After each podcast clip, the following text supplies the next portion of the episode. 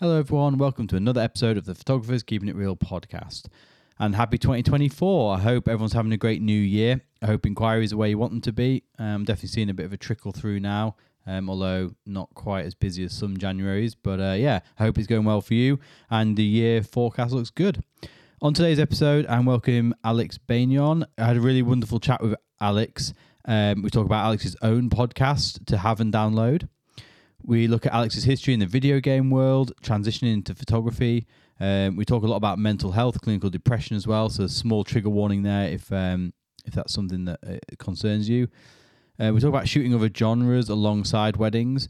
We talk about street photography. We also talk a little bit about the Wedding Industry Awards. Then for members only, we talk about Alex's 2024, how that's looking. We talk about marketing and inquiries, diversifying into other genres a little bit more as well, and we finish up with awards. So yeah, if you are a member, remember to use your URL and you'll be able to listen to the full version of this podcast. The awards round one for 2024, so the first round of the year, always an important one. Obviously, the more rounds you enter, the more chance you have of getting into that top 10 and being the photographer of the year, etc. come December. That's open and you have until Tuesday the 30th of January, 23:59 hours UK time to enter. So if you are a member, jump over there and you can enter the awards now. If you're not and you want to join, just go over, join, and yeah, you can enter up until that Tuesday the 30th. And good luck if you are, and yeah, let's get straight in with Alex.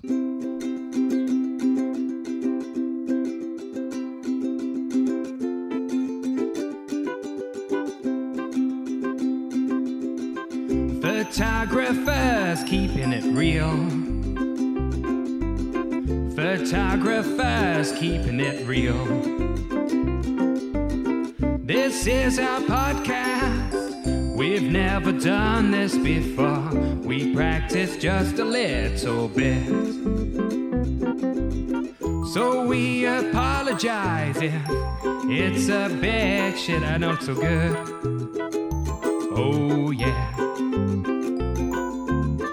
Photographers keeping it real. We keep it real cause we like the way that it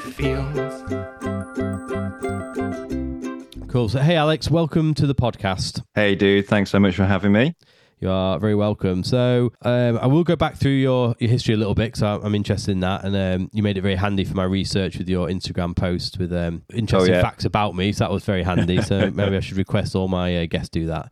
But I'll start with the podcast because obviously I've enjoyed listening to your podcast and it's nice having a fellow podcaster on. So yeah, so you obviously run To Have and Download podcast, which is available everywhere-ish, I think, isn't it? All the major places that I've looked anyway.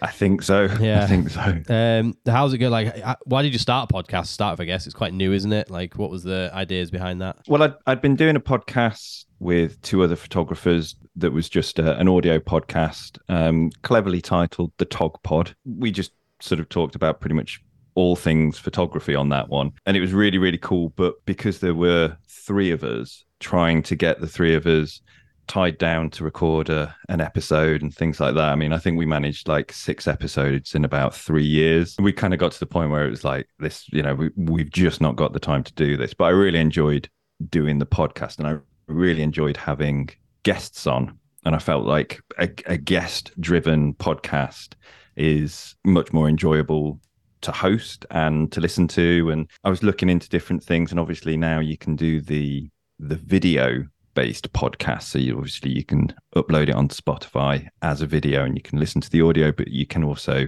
watch the video on your phone. And I thought that was really, really good for a photography podcast because obviously when guests are on talking about their work, you can have their work on display, and you know they're talking about a particular image.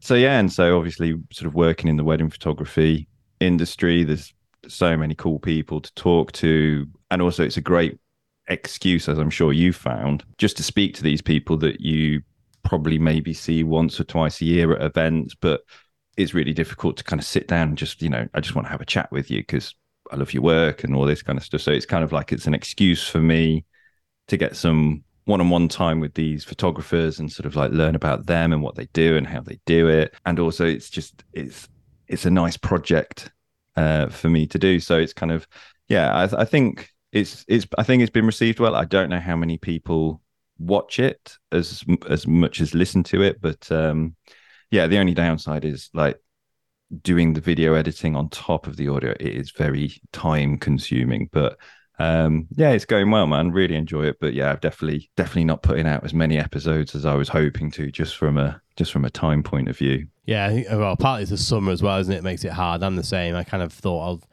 you know, when you sort of when I was Googling like how to run a successful podcast or whatever, and everyone's like, yeah, you need, you know, consistency and put them out at the same time every week and so on. And I was like, yeah, right, I'll do that. And I drew a schedule up, but just so hard to stick to it. And yeah, so I've kind of not really worked that out. It's another goal for next year. We'll see how that goes. But yeah, the video stuff, like it does make a lot of sense. And like one of the reasons I started like the members like Zoom thing once a month, so I get another, you know, I get a photographer on and we'll talk through their images, and it's obviously that's all video based, and members can go in and watch it whenever or come on the Zoom live if they want and ask questions, which is good. But yeah, it's because like I say, it makes sense to show images and you can sort of explain things a bit better, especially when you're talking about things like composition or moments, or so it's really good that. But yeah, I haven't really I don't know, I struggle enough just getting the audio, and which I'm kind of quite quick at editing now. I can get through that, but yeah, my brain can't even work out how I would do both and edit them so they match and all the rest of it. I don't know, like it's yeah, it feels like it's a lot of extra work, but I enjoy the video ones, and I've still got to get my mind away from just listening to podcasts like in the car or out for a run or whatever, because that's kind of my main place of listening. So that's where I listen to a lot of them rather than watch them, but it does make sense to be able to just put them on like on the iPad, I guess, while I'm sat at the desk or something. But it's good that Spotify do that. I think it's only like a Spotify thing, right? And obviously you can put it on YouTube, but I don't know if like Apple has video support, does it, or anything? Apple Podcasts? No. So it's just Spotify, and it's really good because they now you can host. Before you had to subscribe to like podcast hosting websites and stuff, and it was like 20 quid a month or something, and they would then RSS feed it to all the various different players. But Spotify last year or this year, I can't remember, now do a free episode hosting thing. So it's like it's super easy to start a podcast. And they do all the video side of things. And it's, yeah, I don't expect people will sit and watch like the podcast for like an hour and a half, like constantly. But because it's on the app, it's, you know, if someone's listening to it on a train or something like that, and then it gets to a bit where we're talking about an image that's won an award or something, you know, they can just quickly open the app on their phone and the video will pop up and they can then see what we're talking about. And then when it gets back to just, you know, me and the guest, they can just go back to listening. So it's, you know, I can see people sort of just dipping in and out of the video, but it's there. I think it's cool for the guests being able to kind of show their work as well as talk about it.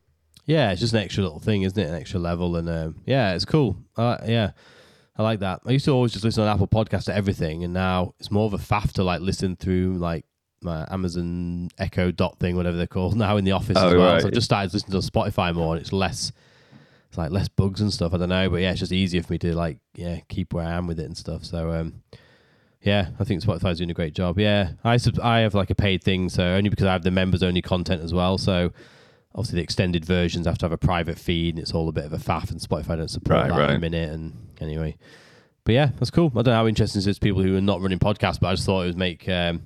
Yeah, I was just interested really because I think it's something that's cool. So you did like audio design previously, right? I read that somewhere. That was your kind of past life. Yeah. So basically, like, pretty much from like 8, I was into sort of music and playing guitar and instruments and stuff. And for like, you know, the first half of my life, it was all about music and audio. Went to music college where I sort of studied guitar and audio and mixing and mastering, studio and all that kind of stuff.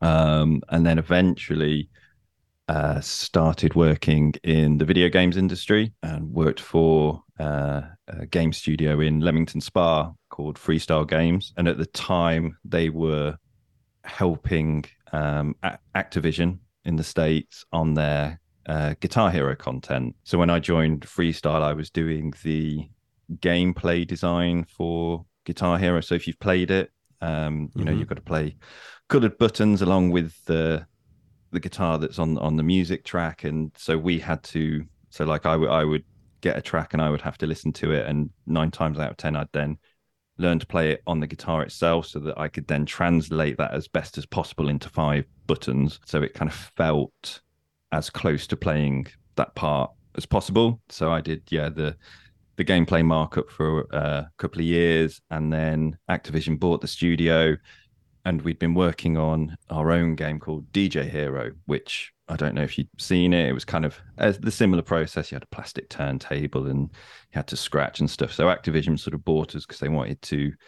take that game and actually put it under the Hero brand. So for that one, I was working on the mastering of the music audio that we'd get, because it was using separate stems. So there'd be one track, because you'd mix two tracks together in the gameplay.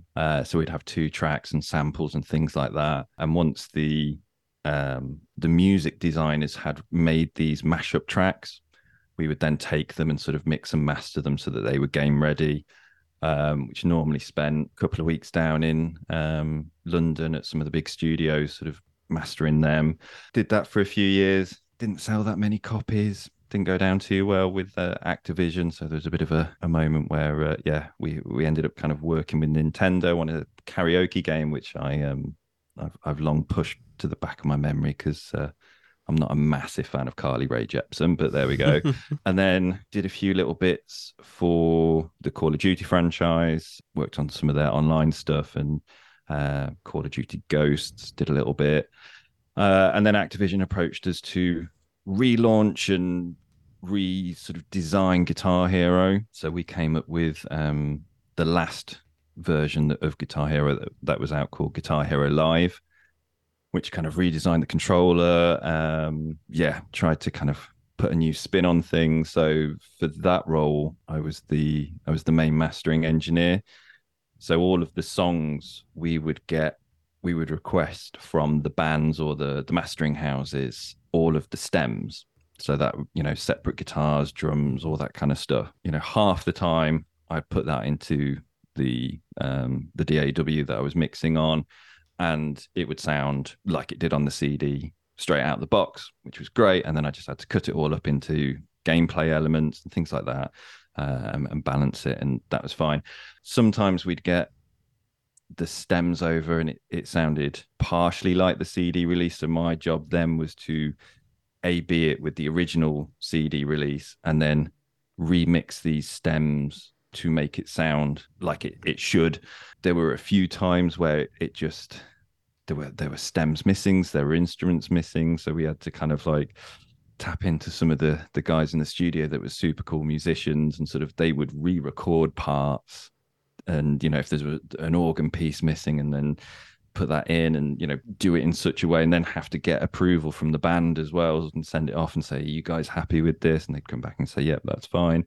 It was super interesting because I got to hear some classic songs in their raw and mixed format, things like The Who and stuff like that, and being able to just solo out the drums and listen to just like the drums on their own. And did that for 8 years working in the games industry, and got massively burnt out by it. It is at least when I was doing it, it was a very tough industry from a workload point of view.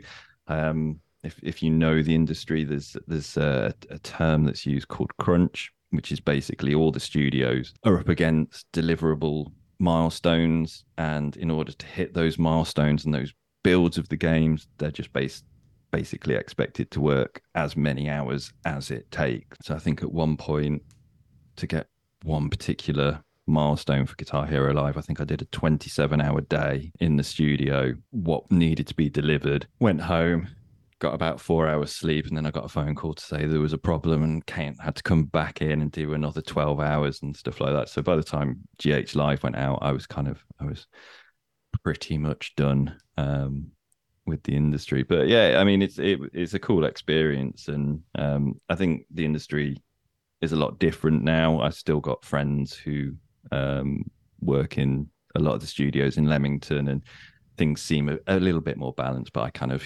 after 8 years, I was quite happy to leave the industry. Yeah, super interesting. I'm trying to think. So I worked in digital marketing a little bit before I was sort of shooting at the same time as well, but before I went sort of full time with the weddings. And so I'd go to some of the, like, you know, these like meetups and creative, you know, nights out and pizza and beers and those kind of things at like places in Teesside. And I didn't know if someone had said like, oh, is there like games design studios in like Middlesbrough or Teesside? Like, I don't think so. It's more of like, say, like Activision and big American companies and stuff. But yeah, there's loads of like these smaller game design companies doing like amazing things, and yeah, some really interesting people. And I'm of the age where like Guitar Hero and, you know, the early Call of Duties and things were like, you know, my life for a while. I think that was similar. Like, all my friends would all like go round to each other's houses and play Guitar Hero, and I wasn't very good at it, but it was such a fun game. So yeah, I don't know, is it like still a thing? I don't know, but yeah, I like really enjoyed it. But it's really interesting. Like, a very different career that not many people kind of hear about, I guess. Do you get a lot of time off once something's launched? Because I'm trying to think of like, you know, working like 27-hour days obviously is insane, and trying to relate it to weddings a little bit, where I guess in the summer was sometimes back-to-back days and a long, and, you know, like July and August, September, and people start to get burnt out. But then oftentimes, you know, over the winter we can obviously recoup a little bit, and you kind of, you know, rested, and then you start again. It's quite seasonal. Is that a similar thing then, or is it like we just always having to work a lot constantly? Is it like straight to the next game? Yeah, so I mean the it is pretty much straight into the next game. The crazy hours are they tend to be towards the end of a game development cycle. You kind of and they're not like, I mean, that 27-hour shift was like just, you know, that's a crazy day. That doesn't happen every development. Sure. But, you know, at the time, you know, there were people doing sort of 12, 14-hour days. I knew a few people who ended up, like, sleeping under their desks. Yeah, it can be crazy. But, you know, normally, at least where I was, you know, the studio isn't, like, 100% manpower on that one game. They're kind of, there's small sort of offshoots thinking about the next project whilst the other one's finishing. But yeah, you do get a little bit of a dip and a little bit of sort of downtime just to kind of catch yourself and then start working on the next thing. And I've worked on game concepts that, you know, several concepts that got binned and will never see the light of day. And yeah, it's just a constantly sort of moving, evolving industry. And but you know, it was cool to see it from the inside. I mean, I was a big gamer sort of growing up, and like I said, like yourself, you know, sort of into the Call of Duty and Guitar Heroes, and then getting to go and actually work on the Guitar Hero games and things like that. And Guitar Hero Live was done, I don't know if you saw it, it was like real life filmed as opposed to video game graphics. Mm-hmm. So we had actual sort of bands up and things like that, and we had a big film company from sort of London involved. And so I got to go to those live band shoots when the bands were sort of obviously miming to the tracks and stuff. There's a couple of tracks on GH Live where I've got a bit of a cameo, where I'm actually the sound mixer on the side of the stage. So it's quite cool to kind of like see me in video game. So yeah, it was cool. The team when I joined got to go to Hollywood for the launch of Guitar Hero World Tour. So we got flown out to LA and got to go to Hollywood and go to the launch party where they had like Smashing Pumpkins playing and DJ Jazzy Jeff. So yeah, it for all the kind of like times of kind of just like craziness, there were a lot of cool times as well. And like I say, I'm glad to have experienced it, but I'm also quite glad I'm not in that industry anymore. Yeah, you mentioned like another thing, I think, on your website or Instagram post or something about obviously like mental health obviously is a big thing that you're like, you know, an advocate of and aware of and things like that. Does that play a part then in leaving that industry and like the crazy hours and stuff, or was it just a case of like you kind of felt like you'd done what you were doing there? And what was the transition then directly from there to photography? Was there like a blurred path? Like how did you go from like audio and bands and that kind of thing and game design to photography and more visual? Mental health awareness is a big sort of thing that I'm passionate about sort of talking about and promoting. I've had a few sort of mental health problems over the years. In my early 20s, I was diagnosed with clinical depression, which is more about chemical imbalances as opposed to situation, you know, things happening, happenstance that's created sort of like moments of depression. This was just, it's a is the thing. It's how my brain is wired, and it's sort of, you know, peaks and troughs and generally manageable, and obviously sort of smiling and stuff as best as I can. But yeah, so I'd had my first sort of major depressive episode in my early 20s, which is when I first sort of spoke to the doctor and got support and stuff, and that was cool and what have you. But during the development of GH Live, I had a quite a significant episode, which resulted in having a panic attack in the middle of work, and which, you know, if people who've had panic attack, it's very, very scary, especially if it's the first time you've had one. And I was also juggling my day work with also doing wedding bands. So I was out at the weekends up until God knows what time, sort of playing weddings working weddings in a different capacity and what have you, and was doing that for about 4 or 5 years. And yeah, it just kind of like, it all just sort of came to this big sort of crescendo, if you like, in 2015, where it kind of, it all just sort of like hit a major episode. And yeah, I kind of started really sort of looking at where I was going, what I was doing, things like that. And that's actually when I picked up a camera. I'd had no real interest in photography at that point. And my wife, bless her, was like, you know, you need to find something else, you know, even if it's just a hobby, just something that's not just you know, the games industry and music and stuff like that, something completely different, but fulfills a creative outlet. So I thought, we were like a couple of months away from going to America, so I was like, okay, maybe I'll get a camera, maybe I'll just have a bit of a play about. And that was a real kind of major chapter in my life, because of what that's kind of taken me away from and given me now. And when we were in New York, I saw an amazing exhibition of street photography, and that sort of really clicked with me and sort of what I wanted, because I tried, as I suspect most people do when they get a camera, they have a go at pretty much anything. I was rubbish at landscapes and wildlife photography and things like that. I had no patience, and yeah, anyone that can do landscape photography well is, you know, I take my hat off to you. But yeah, I tried it, and cameras were falling off tripods, and I was like, yeah, this isn't for me. So I found street photography, and this was like long before I was doing weddings, and that became basically the photography I wanted to do. And I didn't realize it at the time, but speaking to people afterwards, I was subconsciously practicing mindfulness, because I was going out and I was kind of present in the moment. I was outside, I was getting fresh air. I was basically doing lots of good things for my mental health without realizing it. But I was also out doing the photography that I was really enjoying at the time, and I was getting a lot from. So yeah, photography has been a real life changer for me. And I'm happy to say I've not had any major sort of mental health or depressive episodes since then. It's had a positive impact as a career, but also on my mental health. And I did have a few people, because I was still gigging in bands at the time, and they were like, oh, you know, have you thought about doing wedding photography?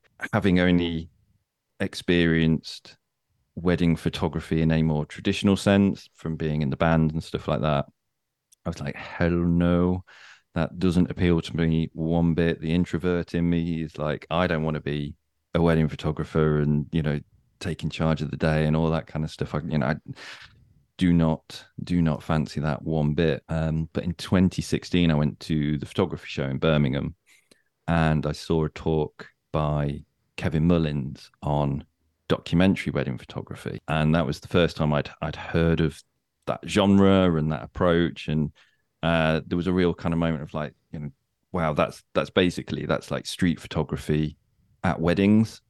I'm like, you know, I love that. I'm all over that. That looks great. I would enjoy that, because I mean, as you know, sort of being a part of a wedding, you're getting all this cool sort of like happy emotions. It's joyful, and you get that to be a part of that, and you get to feed off that, and you come away like happy and buzzing and stuff from working at a wedding. So I was like, you know, this could be this could be a real thing for me, because it kind of ticks lots of boxes that I'm looking for from photography. So yeah, so 2016, Activision decided that Guitar Hero Live hadn't sold that well compared to the budget and things like that. So they basically said, right, we are going to close the studio down. If anyone wants voluntary redundancy, put your hand up. So my hand was straight up in the air. I was like, yep, give it me.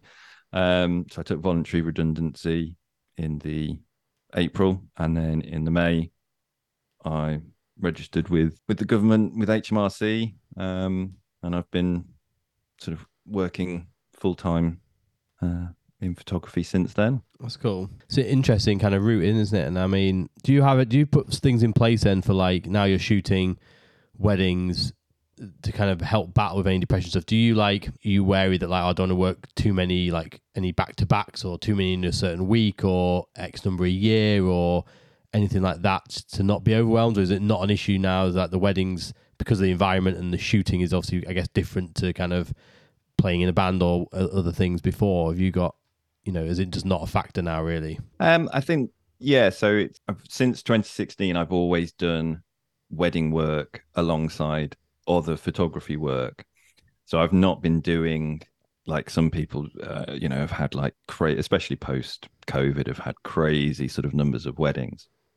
My wedding numbers have always been on the lower side, because I've always been doing other photography jobs on the side. I had two studios in Leicester for a couple of years, sort of doing headshots and portraits and things like that. So it was always kind of, that kind of worked well, because I was never putting, I guess, all my mental sort of stress and stuff into one thing. So as one was kind of getting a bit crazy, I'd have work doing something completely different. And then that kind of then meant when I got back to doing weddings, I was kind of like, okay, this is cool and stuff. But I got to a point in 2019, I'd done a few talks for Sony cameras at a couple of events, talking about photography and things like that. It started to become really apparent to me how passionate I was when I was talking about my wedding work compared to talking about my studio work. And I had a bit of a kind of like, maybe I should just focus on weddings. Maybe that's, you know, that's clearly what I'm passionate about and talking about. And yeah,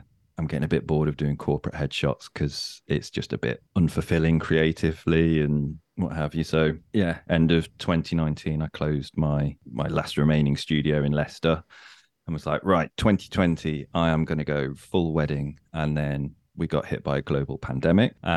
Any weddings that I had for 2020 got either cancelled or postponed, and I'd lost obviously my source of income from the studios. So I was like, how am I going to make some money? So I tapped into some contacts that I had and started doing high-end real estate photography, because that was opening up really, really quickly post-COVID. Massively saved me, sort of like, it brought an income in straight away. And that's been sort of basically working alongside the wedding work now ever since then, which is quite cool. So like in the week I get to go and photograph these incredible like multi-million pound properties and doing videos and drones and stuff like that, and then at weekends doing weddings. But yeah, eventually, I think obviously we were talking before we came on, now my daughter is at school and she's just started school, because my wife worked full-time sort of office hours. It's kind of like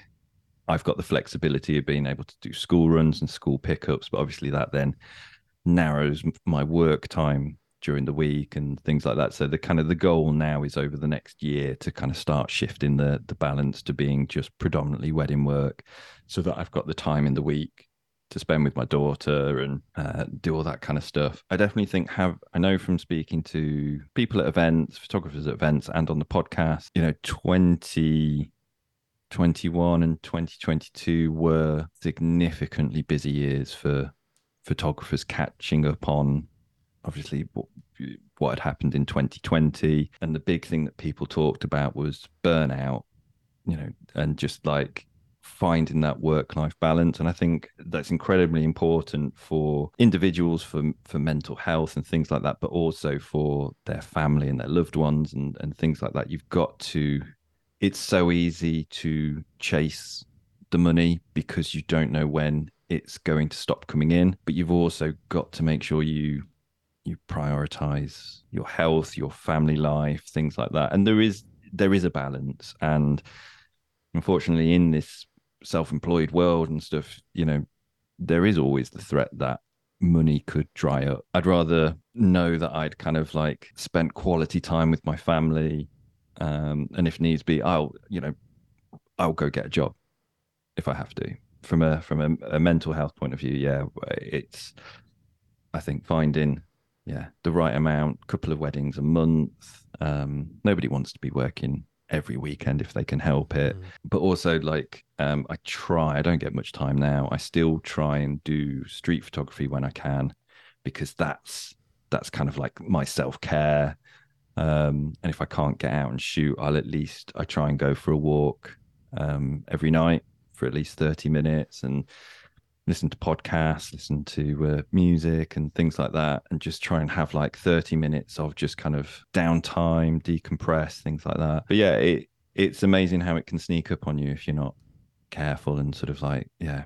And before you don't see it or sort of happening, and before you know it, yeah, you could be sort of hit with a major mental health problem or burnout, or you don't want to lose the passion for what you do because it's why you're doing it. But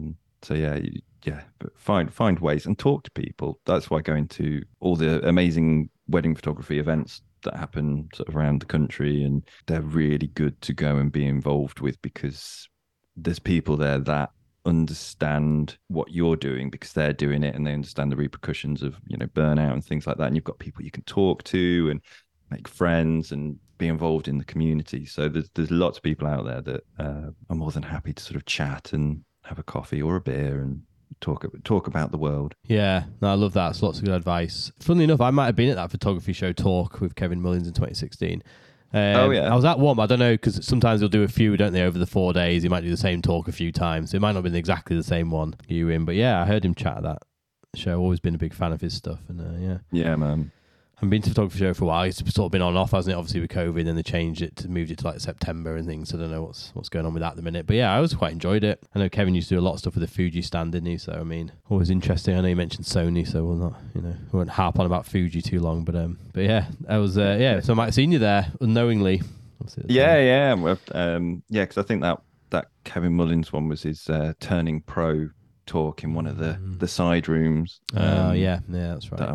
That I went to, but the photography show was good. I did a couple of tours in 2021. It's been so long, but yeah, I did a couple of talks, one on street photography and one on wedding photography with a street photography mindset. I know sort of a lot of the guys that kind of work at the show and some of the stands and things like that. So yeah, but yeah, it used to be in March, which kind of worked really well for it was nice, end of year wedding season stuff. And then obviously because of COVID, they couldn't hold that one in the one that they had planned in March.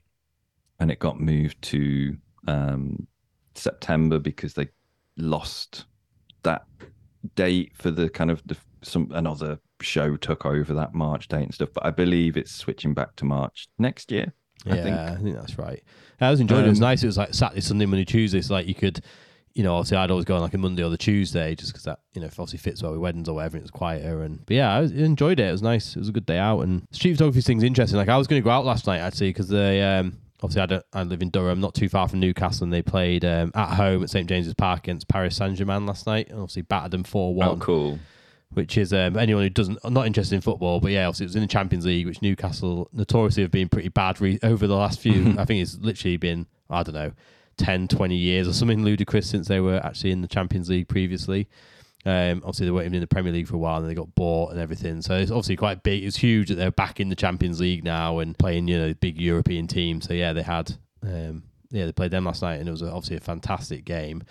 I had quite a few of my couples were there. I could see them on Instagram and they were saying, oh, the atmosphere was incredible. And so, yeah, I was going to go out and shoot a little bit actually, but it's late and the kids and like everything just kind of gets in the way, doesn't it? Which is what I find a bit of a shame with some things, because you mentioned about the passion and like say the more you shoot things kind of for work and the more you're doing them constantly, it just becomes sometimes, I'm less likely to take my camera out for other things, just personal projects and even with the family and which is a real shame. So yeah, I'm trying to be more conscious of that this year especially, and then, you know, from next year onwards as well, and just trying to do a few things like, yeah, more for me I guess, and more like say just personal stuff that just, you know, keeps that passion there for photography, which is why, you know, why most people get into it anyway. Yeah. So yeah. Yeah, absolutely. Cool. Yeah, street photography is for 100% for me. Mm-hmm. You know, like it fits around when I can go out and do it, and I'm not, you know, I'm not doing it because I'm anticipating making any money from it, or even there's, I've got hundreds of images that I've not posted on social media because it's, you know, it's not about that. It's just the act of street photography for me.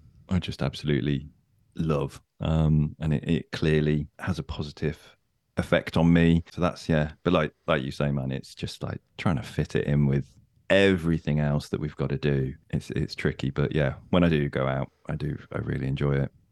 Yeah, it's cool to have that. I think that's important. You entered the Wedding Industry Awards last year. You went in for those and got region highly commended. I did the same actually. It was the first time I've ever entered. I hadn't really looked into it that much before, and I think I just thought it was one of these kind of, you know, there's loads of them, you know, obviously especially in the north and probably everywhere I guess, but there's always different ones where it's like, you know, you get random emails and you just think, oh God, I'm not, it's just another like rubbish thing. Yeah, but then I think I was chatting to Patrick Mattia, who you've had obviously on your podcast, I've had on previously as well. And and he was saying, oh yeah, he's judging like one year or whatever and stuff. And I was like, oh really? Like what's it all about? And he's like, yeah. Like they get, you know, I looked at the judging panel, there's obviously a lot of really good, you know, sort of photographers on there who judge the photography, you know, and stuff like that. So I thought, oh, that's actually quite interesting. And looking back at past winners and things like that, you're like, oh, okay, this is like a bit more legitimate sort of thing. So I thought I'll enter for the first time last year. And yeah, it was quite good. And the awards event was really good actually. And I got regional highly commended. And I thought this year I'll take a year out because I'm not, you know, like I've been super busy anyway. And I thought, I don't know what I could do better than last year almost, you know, like obviously hopefully my work's improved a bit or whatever. But yeah, it was good. But I'll probably enter again next year, I guess, and maybe try and just see, you know, put a bit of time into that and see. But yeah, did you enjoy that? I mean, I mention it purely because obviously it's just closed, I think, like yesterday or the day before. So obviously that's now fresh, I guess, in a lot of people's minds for anyone who has entered. And then I guess the award ceremonies are all later this year, and then the national one will be early next year, won't it? So, but yeah, did you find anything from that? Like, would you recommend it to photographers or? Yeah, I mean, I think for the small investment, I mean, it's not a lot to enter it. I think I was like you, my friend did it the year before last year. Yeah, he got highly commended and things like that. I think it's a good way of promoting your brand. It obviously helps with SEO and things like that. It makes you a lot more visible. And it's also, I think it's really good for couples looking for wedding photographers, because they're probably going to be more aware of like the Wedding Industry Awards than some of the other award bodies that we enter into. So it's almost like a vote of confidence more than anything. I didn't go to any of the actual awards nights because I didn't expect to win anything. So yeah, I missed out on getting my highly commended on the night. But yeah, it's I mean, I know Patrick and Holly sort of speak really highly of it. I think they were national winners one year. Yeah, I think like last year or year before or something. Yeah, and then started judging it after that. Yeah, so they did really well. Yeah, because I think I believe they're judging it again this year. Yeah, that's right. But yeah, I mean, it's certainly worth looking into as a photographer and a supplier. You know, you get a directory listing, which is really good for sort of visibility. And if you are a regional finalist and stuff, like I say, it just helps give that sort of confidence to potential couples looking at your work. If that's on their website, they're going to feel maybe a bit more kind of, like I say, confident about asking you to work their wedding. But yeah, I mean, like I say, I've not, other than doing it last year and kind of not going to the awards, I've not done that much with it. I feel a bit bad, but I've entered again this year. Okay, oh like cool, yeah, I've entered. That's good.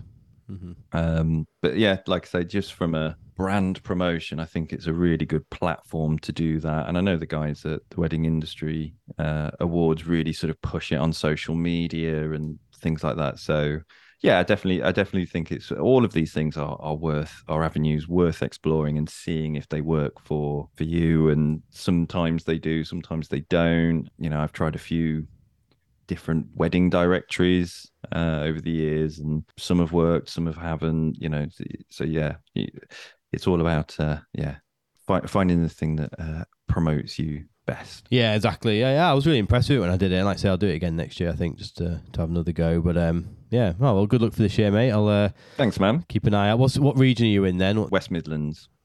Okay, cool, nice. Yeah.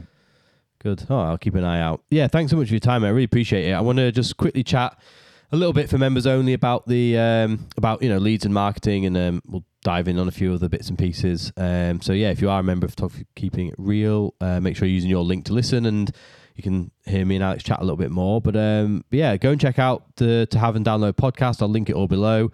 Latest episode with David Scholes is out now, and I think there's 6 episodes up, right? And there's, yeah, lots of big names, and yeah, some really interesting chat. So yeah, go and check that out if you haven't already. And I'll link to your website and everything, Alex. Is there anywhere else? No, thanks, man. Do you want people to go find out about you? No, pretty much the website's got links to everything else, so that'd be cool, man. Appreciate it. Yeah, no worries. And yeah, appreciate that, mate. We should well, I should finish congratulating you. You got TIR award the other day. I think it was yesterday they came out. And you, oh yeah, that was good. Thanks, man. Thanks. Yeah, we'll chat a bit about awards in a minute actually as well. But yeah, cool. Let's end on ham pineapple pizza related note. I'm a massive fan of ham pineapple pizza. It's my go-to, but I can't have spicy things. So I feel like the jalapenos we'd have to have half and half, and you could have half with like spicy things on, and I'd have half without. If that works, that's fine with me, man. Cool. That's fine. But yeah. Nice one, mate. Great. Try it. Yeah. All right. Thanks so much for your time, Alex, mate. And I will, I'll see you soon. All right. Thanks, pal. Really appreciate it. Thanks for listening to the podcast show. We hope that you did on top and go. Oh, halfway through the episode. We hope that you'll join us next time. That would be mighty fine. We love you. Bye-bye.